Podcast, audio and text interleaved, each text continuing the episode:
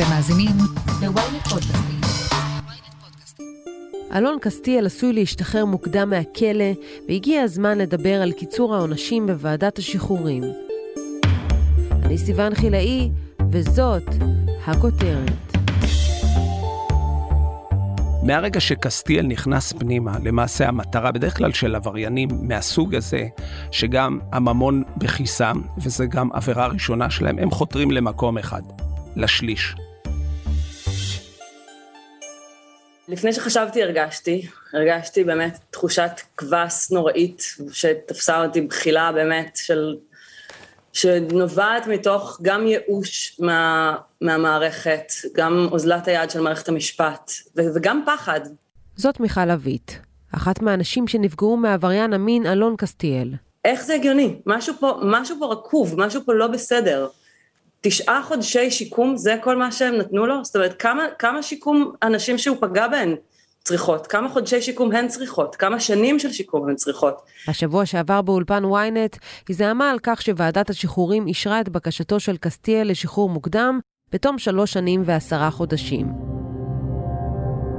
נשים נוספות טוענות, אלון קסטיאל תקף אותנו מינית. בחודשים האחרונים הצטברו פניות נגד איש הנדל"ן וחיי הלילה. הפרשה התפוצצה בסוף השבוע כשאחת הנפגעות לכאורה פרסמה פוסט בפייסבוק בעילום שם. את הפרשה הזו קשה לשכוח. איש הנדל"ן וחיי הלילה מתל אביב, אלון קסטיאל, הורשע בחודש ינואר 2018 במסגרת הסדר טיעון בניסיון אונס, במעשה מגונה בכוח, במעשה מגונה ובהטרדה מינית. כשהחלה החקירה המשטרתית בעניינו, התלוננו נגד קסטיאל לא פחות מ-14 נשים. אך בסופו של דבר הוזכרו שש נשים בכתב האישום כקורבנותיו, והורשע בפגיעה בארבע נשים. השבוע לאחר סערה ציבורית, הפרקליטות ערערה על הקיצור בטענה שהוועדה מנעה מהמתלוננות להציג את עמדתן, וכעת ההחלטה נתונה בידי בית המשפט, שיתכנס לדיון בעניין בחודש הבא. קסטיאל הוא לא היחיד. בשנים האחרונות קיצור עונש המאסר בשליש על ידי ועדת השחרורים הפך לעניין יותר ויותר נפוץ. מאיר תורג'מן כתב שב"ס בידיעות אחרונות וויינט, איך פועלת ועדת השחרורים? ועדת השחרורים כשמה כן היא, ועדה שפונים אליה ומבקשים לקצר את העונש. למעשה היא לא שייכת אה, למערכת המשפט הפורמלית מבחינת אה, בתי משפט, היא לא שייכת לשב"ס, היא גוף שהיום אה, משרד המשפטים אחראי עליו בגדול. מדובר בוועדה שבראשה עומד שופט בדימוס בדרך כלל, לצידו יושב נציג השב"ס, וגורם אה, טיפולי. מדובר בוועדה של שלושה אנשים, ההחלטות מתקבלות אה, ברוב אה, דעות מאחר ומספר אי זוגי, אין איזה ערך מוסף לשופט חוץ מזה שהוא יודע לנהל את הוועדה ואת הדיונים דרך הראי המשפטי. אבל הוועדה לא שוקלת שיקולים משפטיים, היא לא באה להתחשבן איתך על העונש והיא גם לא שופטת אותך על עצם המעשה אם הוא היה מספיק חמור או לא. למעשה הוועדה אמורה להיות ניטרלית, לנתק הצידה את כל ה... מעשה שביצעת ועליו קיבלת את העונש מבית המשפט. החוק היום מאפשר לאסיר להגיש בקשה להשתחרר לאחר אה, ריצוי שני שליש מעונש המאסר שלו, זה קבוע בחוק, זה לא תלוי בוועדת השחרורים. ועדת השחרורים לא מקצרת עונש של אסיר רק על התנהגות טובה. יש מספר שיקולים שהיא לוקחת בחשבון. התנהגות האסיר במהלך אה, ריצוי העונש, לא ביצע עבירות משמעת, מבחינה מודיעינית לא היו לו סכסוכים בתוך הכלא, השתתף בצורה פעילה בכל הפעילויות הטיפוליות, הלימודיות. מדובר באסיר שמבחינת השב"ס הוא אסיר למופת. השלב הבא זה ההליך השיקומי. הרעיון הוא בכלל אה, בשב"ס, בכלל במדינת ישראל, מעבר לזה שאנחנו מכניסים אותך לכלא, שוללים את החירות שלך כתוצאה מזה שקיבלת גזר דין על מעשה שביצעת, יש את האופק השיקומי. עובדה שבבית הכלא גם מלמדים אנשים קרוא וכתוב, שולחים אותם לעבוד, נותנים להם הכשרה מקצועית, כי יש כאלה קוראים לזה קייטנה. באה המדינה ואומרת לו, אנחנו לצד הענישה, אנחנו חושבים על ההליך הטיפולי. ההליך הטיפולי למעשה אומר, שלא יהיה אסיר שיחזור לתקופת מאסר נוספת. אני אקנה לו כלים כדי שיצא החוצה ויחזור לחברה. זה בערך בגדול הרעיון. הוועדה עצמה, היא באה ואומרת, אנחנו זקוקים קודם כל לבקשת הסליחה, הבעת החרטה וההכלה של המעשה. זאת אומרת, האסיר צריך להגיד, עשיתי את הדברים, כי הוא הורשע. הרבה אנשים, הרי כמעט כל בן אדם שני שאתה פוגש בכלא, הוא אומר שהוא יושב לחינם, ומדובר בתפירת תיק. אני זוכר למשל את הסיפור של הנשיא לשעבר משה קצב. תואיל אתה להמתין, דיברת מספיק, הערב אני מדבר, אתה דיברת שישה חודשים מספיק, עכשיו זכותי לדבר, לא מוצא חן בעיניך, אתה יכול להסתלק. הוא סירב להגיד שהוא מבקש סליחה. מהנפגעות, הוא סירב להכיל את העבירה, למרות שהוא הורשע, כי מבחינתו מדובר בתפירת תיק, בעונש שלא מגיע לו. המשפחה שלו, עורכי הדין שלו, התחננו אליו, תבקש סליחה ואתה הולך הביתה. עד שהוא נכנע ב... נדמה לי בפעם השלישית, אני לא בטוח, ואז הוא ביקש את הסליחה. ברגע שהוא ביקש את הסליחה, זה, זאת למעשה הייתה מילת הקסם שבה הוא הלך הביתה. הרעיון של אנשי ועדת השחרורים הוא, היא עבודה קצת אה, קשה, כי מה שהם לא יחליטו, הם תמיד אה, יקבלו ביקורת. במידה והם יחליטו להשאיר את האסיר בתוך הכלא, לסיים את ריצוי העונש שלו, אז הם לא עשו בזה כלום. כי מבחינתם אין פה שיקום. יש פה אסיר שמרצה את עונשו, הולך הביתה ללא אחריות, ללא טיפול, ללא יכולת לחזור לחברה. מצד שני, אם הם משחררים אותו, יש את קורבנות העבירה. הרי אנחנו כחברה, הנטייה הטבעית שלנו, שאסירים צריך להתחשבן איתם עד הסוף. ראינו את המקרה של אלון קסטיאל, הוא נידון לארבע שנים ותשעה חודשים. מהרגע שקסטיאל נכנס פנימה, למעשה המטרה בדרך כלל של עבריינים מהסוג הזה, שגם הממון בכיסם, וזה גם עבירה ראשונה שלהם, הם חותרים למקום אחד, לשליש. ולמעשה גם הישיבה שלהם בכלא היא מאוד מחושבת ומאוד קרה. הם משתתפים בכל הפעילויות, נכנסים לטיפולים של עברייני מין, קבוצת הורים. איך סיפר לי אסיר אחד, ישבתי כאב לחמישה ילדים בקבוצת הורים ישבה לידי מטפלת שאין לה ילדים, רווקה בת 30, והיא מספרת לי איך להיות הורה לחמישה ילדים. אבל הוא אומר, עשיתי את זה כי הייתי מחויב שיירשם לי קבוצה טיפולית, התנהגתי למופת.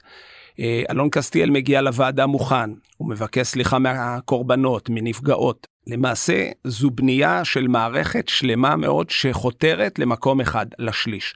אז אסיר שרוצה לקצר את העונש שלו יודע שאם הוא יתנהג יפה ויביע צער מול ועדת השחרורים, כנראה שיאשרו את הבקשה שלו. איך אנחנו יודעים שהחרטה של אותו אסיר היא כנה ולא איזה משחק שהוא ככה עושה מול ועדת השחרורים? תראי, אסיר מכוון לצאת למקום חופשי. כל המערכת uh, של החזקת אסירים בבתי הכלא נמצאת על בסיס אחד פשוט, לתת להם אופק. תדמייני שאסיר נכנס היום לכלא והוא צריך להשתחרר בעוד 20 שנים. מבחינתו, אין לו שום תקווה לכלום. כשלאסיר אין תקווה זה הדבר הכי גרוע. עכשיו מבחינתו התקווה היא בנויה בדיוק לפרט הבא. אה, השב"ס מחויב לתת לו מיטה, מזון בסיסי, וזהו. כל השאר זה בונוס. התנהגת יפה, יש לך שיחה היום בערב עם הילדים. לא התנהגת יפה, שוללים לך את הטלפונים, שוללים לך חופשות, שוללים לך פגישות עם הילדים. עבור אסיר, לפגוש את הילד שלו בעוד שבועיים, זה מאלץ אותו להתנהג כמו שצריך. להיות חלק מהמערכת. זו הדרך של השב"ס לשלוט באסירים שלו. עכשיו, אותו דבר, האופק הזה של השליש, הוא נותן להם איזה כיוון, כי אם החוות דעת של הגורמים הטיפוליים בשב"ס לא יהיו טובות, אין טעם לעלות לשליש לפני כל הוויכוח הציבורי. הרי אם השב"ס היה בא ואומר שאלון קסטיאל לא מגיע לו שליש כי הוא התנהג בצורה נפשעת, הלך מכות בכלא, עבר עבירות משמעת, אה, חזר מחופשה באיחור. כל הדיון הציבורי לא היה מתקיים היום. השב"ס בא ואמר, מבחינתי הוא עומד בקטגוריות. בהמשך הוא ביקש את הסליחה. הדבר השלישי, הם הציגו לו תוכנית שיקומית מחוץ לכלא, שזה הרשות לשיקום האסיר. זה גם קשור גם לעניין של כסף, היכולת להעמיד עורך דין טוב שיודע לבנות לך את התוכניות האלה. עכשיו, יושבת ועדת השחרורים וצריכה לשקול בין האסיר קסטיאל, שעם כל הסיסמאות שדיברנו עליהן קודם, לשקם את האסיר, להחזיר אותו לחברה, לבין נפגעות העבירה. היום, בשנים האחרונות, יש להם זכות עמידה בוועדת השחרורים. אחת הנפגעות, שרי גולן, זו אחת הפעמים הראשונות שאני זוכר שהיא ממש הופיעה בפני עצמה בפני הוועדה. כי אין דומה מראה עיניים למכתב שאתה שולח. למשל, המשפחה של צבי גור, של הרוצח של רון ירדן, שלחה מכתבים כל הזמן, לא נעמדה והתייצבה. ועד כמה באמת ועדת השחרורים לוקחת בחשבון ומתייחסת אה, ברצינות לכל העמדה של הנפגעים, שגם אם הם שולחים מכתב או מגיעים בעצמם, עד כמה זה באמת משפיע? תראי, בסוף בסוף זה עניין מעבר למשפטי, יש פה רחמים. את יודעת, הפקטורים הם מאוד פשוטים. היה אסיר טוב או לא טוב, אבל מעבר לזה, אתה תמיד צריך לעשות את השיקול בין לבוא חשבון עם האדם שירצה את עונשו עד יומו האחרון, לבין לשחרר אותו. במקרה של קסטיאל, ההחלטה מבחינה עקרונית הייתה נכונה. אין שם איזה משהו שהם עשו לא נכון. הדבר היחיד שאצל קסטיאל נטען, שלא כל uh, הנפגעות הגיעו להעיד, ואז הם ביקשו לדחות את זה במספר שבועות כדי שהם יוכלו לבוא להעיד. השופטים העדיפו לקיים את הדיון באותו יום, כי הם אמרו שעמדתן נשמעה בדיון הראשון, ולמעשה הם ייקחו אותה בחשבון, אבל בשיקול בין עמדת הנפגעות לשיקום של קסטיאל, הם בחרו בשיקום של קסטיאל, כי מדובר בוועדת שחרורים שנייה, הראשונה הייתה באוגוסט. למעשה זה איזשהו טריק של הרבה עורכי דין להגיע לוועדה הראשונה, כולם מסתערים, זה להיות איזה סוג של בלם זעזועים של כעס, כאילו יפרקו את הכעסים, ידחו את השחרור, הוא יקבל איזה הנחיות של מה לעשות לקראת הדיון הבא, לך תשתתף, לך אה, תביא עוד חוות דעת, עוד אה, קבוצה טיפולית, וכשהוא יגיע לדיון השני הוא פשוט מאוד יהיה יותר מוכן לשחרור. את האמת, פשוט מאוד עורכת הדין של אה, קסטיאל רותם טובול, שהיא עורכת דין מאוד מוכשרת בתחום הזה של שחרור, זה לא הצליח לה הפעם כי היא לא דמיינה את ההד הציבורי שיגיע כתוצאה מהשחרור של קסטיאל, וזה הכל הכל תלוי תחילה בנפגעות, כי נפגעת שיוצאת החוצה בפה מלא, בפנים חשופות, העוצמה שלה היא מאוד חזקה. מיד נמשיך עם הכותרת על ועדות השחרורים, אבל לפני כן הודעה קצרה. היי, אני יובל מן. ואני אושרית גנאל. בעולם הטכנולוגי של היום צריך שמישהו יעשה קצת סדר. הצטרפו אלינו לרפרש, פודקאסט הטכנולוגיה של ynet. בכל שבוע נדבר על מה שחדש ומעניין בעולם הדיגיטלי. רשתות חברתיות, גאדג'טים, המצאות חדשות, וגם הפוליטיקה של חברות הענק. חפשו רפרש בוויינט או באפליקציית הפודקאסטים שלכם.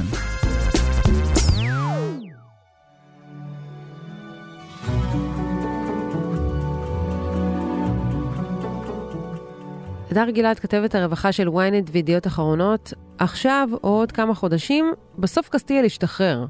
איך אנשים שנפגעו מהאיש הזה יוכלו לישון בלילה, בידיעה שהוא מסתובב חופשי?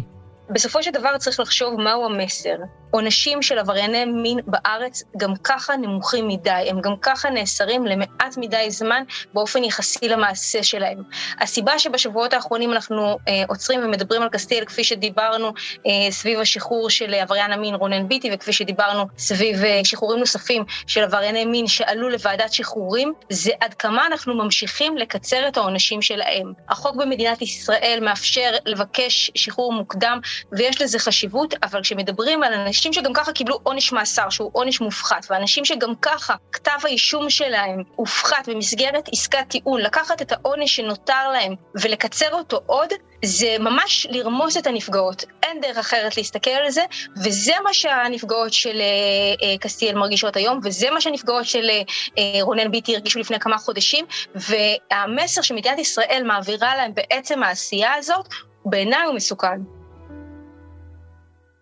עד כמה עברייני מין שפגעו ביותר מאדם אחד יכולים להשתקם? איך אנחנו יכולים לדעת שהם לא יסכנו את הציבור כשהם בחוץ? זו נקודה חשובה, כי, כי כן, את מדברת על מקרים של עברייני מין שהם עברייני מין סדרתיים, כלומר, אדם שמתנהל בצורה כזאת, הרבה פעמים מתנהל בצורה כזאת כלפי הרבה קורבנות. אחד הטיעונים שעולה בוועדת השחרורים זה באמת נושא הטיפול והשיקום והנכונות לקבל טיפול ושיקום שאותו אסיר עבר אה, במהלך תקופת המאסר שלו, וצריך להתעכב על הנושא הזה ולחשוב איזה שיקום בן אדם יכול לעבור בפרקי זמן שהם כל כך קצרים. אם אנחנו מדברים אה, על העוני של רונן ביטי שבסוף היה פחות משנתיים, איזה שיקום באמת אותו בן אדם יכול היה אה, להשיג בפרק זמן כל כך קצר? כלומר, האם באמת האנשים האלה חוזרים לקהילה כשאנחנו מבינים שהם עברו איזשהו תהליך, שהם לא יפגעו עוד הפעם? אז אדר, במציאות הזו של עונשים קצרים וקיצור מאסר, ככה שזה הפך להיות עניין אה, של שגרה, יכול להיות שפחות ופחות נפגעות מין יתלוננו במשטרה ויילחמו להכניס את האדם שפגע בהן לכלא?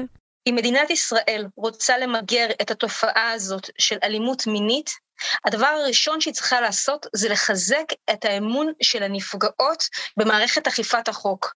איזה מסר אנחנו מעבירים לנפגעות עבירות מין שצריכות לעבור את התהליך המשפטי הכל כך קשה הזה גם ככה, את החקירות, את הדיונים המקפיאי דם בבתי המשפט, את ה, לפעמים את העימותים, את המצב הזה שאת צריכה להגיע כל פעם לאיזשהו חדר ולראות את הבן אדם שפגע בך לפעמים בצורה שלא ניתן להשתקם ממנה.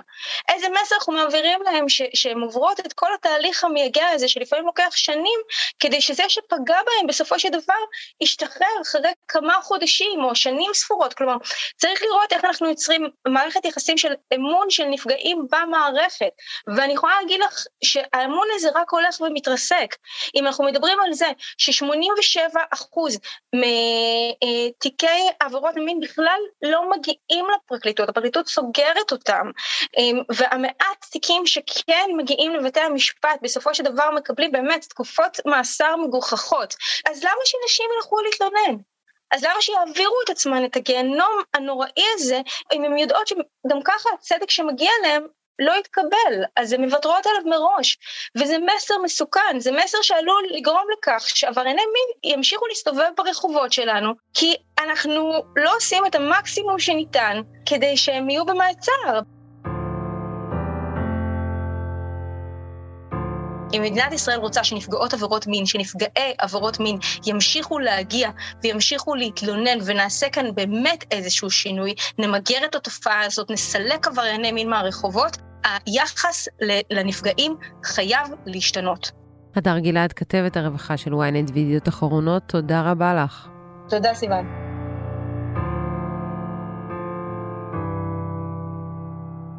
אם נלך למקרו, הקיצור בשליש הפך לכאורה לסוג של הליך שגרתי שגם מערכת המשפט לוקחת בחשבון כשהיא נותנת עונש. בנוסף, הצפיפות בבתי הכלא בישראל היא מהגבוהות בעולם המערבי. כמעט 15 אלף אסירים נמצאים ב-32 מתקני כליאה, 470 אסירים בממוצע לבית כלא אחד. מאיר תורג'מן, לא מן הנמנע לומר שקיצור העונשים קשור למחסור במקומות בבתי הכלא. יש יכולת למדינה לשחרר אסירים בגלל מקום דרך המילה שחרור מינהלי. זה למעשה, יש תקן להחזקת אסירים. במדינת ישראל מותר היום להחזיק 14,000 אסירים. אסירים ועצורים. זה קבוע אחת לחצי שנה, ועדת הפנים של הכנסת מאשרת את תקן הכליאה, זה נקרא. במידה וסופרים היום בבוקר, ומספר העצורים והאסירים מעל 14,000, אז משחררים שחרור מנהלי, זה סוג של בונוס. ויש להם נוסחה, מה זה מסובכת, אבל uh, לפי מספר השנים, לפי סוג העבירה, אומרים לך, אם מנקים לך על השליש, שבועיים, חודשיים או שלושה חודשים. היום אסירים, מה הבעיה אצל אסירים? כל מתנה שהם מקבלים היא הופכת למשהו עובדתי מבחינתם. זאת אומרת, לא ייתנו להם שחרור מנהלי, הם יכעסו ויעשו בלאגן ומבחינתם יגישו עתירות, כאילו מישהו חייב להם. הם לא מתייחסים לזה כסוג של בונוס. השחרור המנהלי, יש לו קשר ישיר למצב הכליאה מבחינת הצפיפות. ועדת השחרורים לא עושה את השיקולים האלה. יש גם את האנשים שאומרים, אוקיי, אז הוא אנס, אז היא רצחה, הם שילמו את חובם לחברה, התנהגו טוב בכלא, השתקמו. מה עוד רוצים מהם? נכון, אה, עולה לי בראש אה, נוחי דנקנר. מדינת ישראל צריכה להחליט. אנחנו הרבה מאוד כמדינה מחליטים החלטות מסוימות, אבל בסוף מעמיסים את התוצאות של ההחלטות שלנו כמדינה, ככנסת, כמחוקק, על האנשים שאמורים לתרגם את זה למציאות. ועדת שחרורים היא חלק מהחוק. אפשר הרי לבטל אותה ולהחליט שהאסיר יושב מיומו הראשון עד יומו האחרון. נגמר הסיפור, אין שיקום, אין ענישה. אתה לא יכול מצד אחד שהמדינה תיתן כלים ומצד שני לתקוף. כי בבתי הכלא יושבים אנסים, רוצחים, שודדי זקנות. מעטים הם האנשים שזה איזושהי עבירה בתום לב של איזושהי תאונת דרכים שלא התכוונת, בדרך כלל זה גרימת מוות ברשלנות, איזושהי טעות שלך תוך כדי עבודה שהובילה אותך לבית המשפט. רוב האנשים הם פשוט מאוד עבריינים. אז איפה עכשיו אה, פרשת אה, אלון קסטיאל עומדת, אה, אחרי שוועדת השחרורים אישרה, הפרקליטות ערערה, ולאן הולכים מכאן? הולכים לבית המשפט. זה למעשה הליך שהחלטות ועדת השחרורים נתונות לביקורת שיפוטית במידה וכל צד, גם האסיר או גם המדינה, יכולים לערער על ההחלטה ולהפוך אותה. המקרה של קסטיאל, הלחץ הציבורי עבד. דיונים כאלה בדרך כלל, ההד הציבורי מרחף בחלל בית המשפט. תזכרו, הוועדות האלה הן לא משפטיות טהורות מהבחינה של ראיות וכדומה. יש פה את האלמנט של שיקולים יותר ערכיים, אם לתת לאנס לחזור הביתה או להעניש אותו עד הסוף. זו החלטה של מדינת ישראל, כי מה שהוא לא יחליט הוא יחטוף ביקורת קשה. הכי קל זה להשאיר את קסטיאל, שירצה את עונשו ואז כולם יהיו שבעי רצון, ובעוד עשרה חודשים במרץ 2023 הוא יחזור לביתו, אבל אז הוא לא יוגדר כאסיר ברישיון והוא לא יהיה מחויב בהליך טיפולי. שזה שיקול שגם צריכים לקחת בחשבון. מאיר תורג'מן, תודה רבה לך. בבקשה. עד כאן הכותרת להפעם. אתם מוזמנים לעקוב אחרינו בוויינט או איפה שאתם שומעים את הפודקאסטים שלכם. אם זה קורה בספוטיפיי או באפל פודקאסט, אתם מוזמנים גם לדרג אותנו ולהזין לפרק נוסף שלנו על בתי הסוהר. חפשו את מי זוכר את פרשת הסרסור בסוהרות. אל תתביישו לכתוב לנו בקבוצת הפייסבוק שלנו פודקאסט להמונים או אצלי בטוויטר ולהציע רעיונות לפרקים שאתם רוצים לשמוע. וכמובן, לא לשכוח לשלוח את הפרק לחבר שעדיין לא שמע את הכותרת של היום. עורך הפודקאסטים הוא רון טוביה, גיא סלם סייע בעריכת הפרק, עריכה לשונית אור שמש, על הסאונד ניסו עזרן. אני סיוון חילאי, נשתמע בפעם הבאה.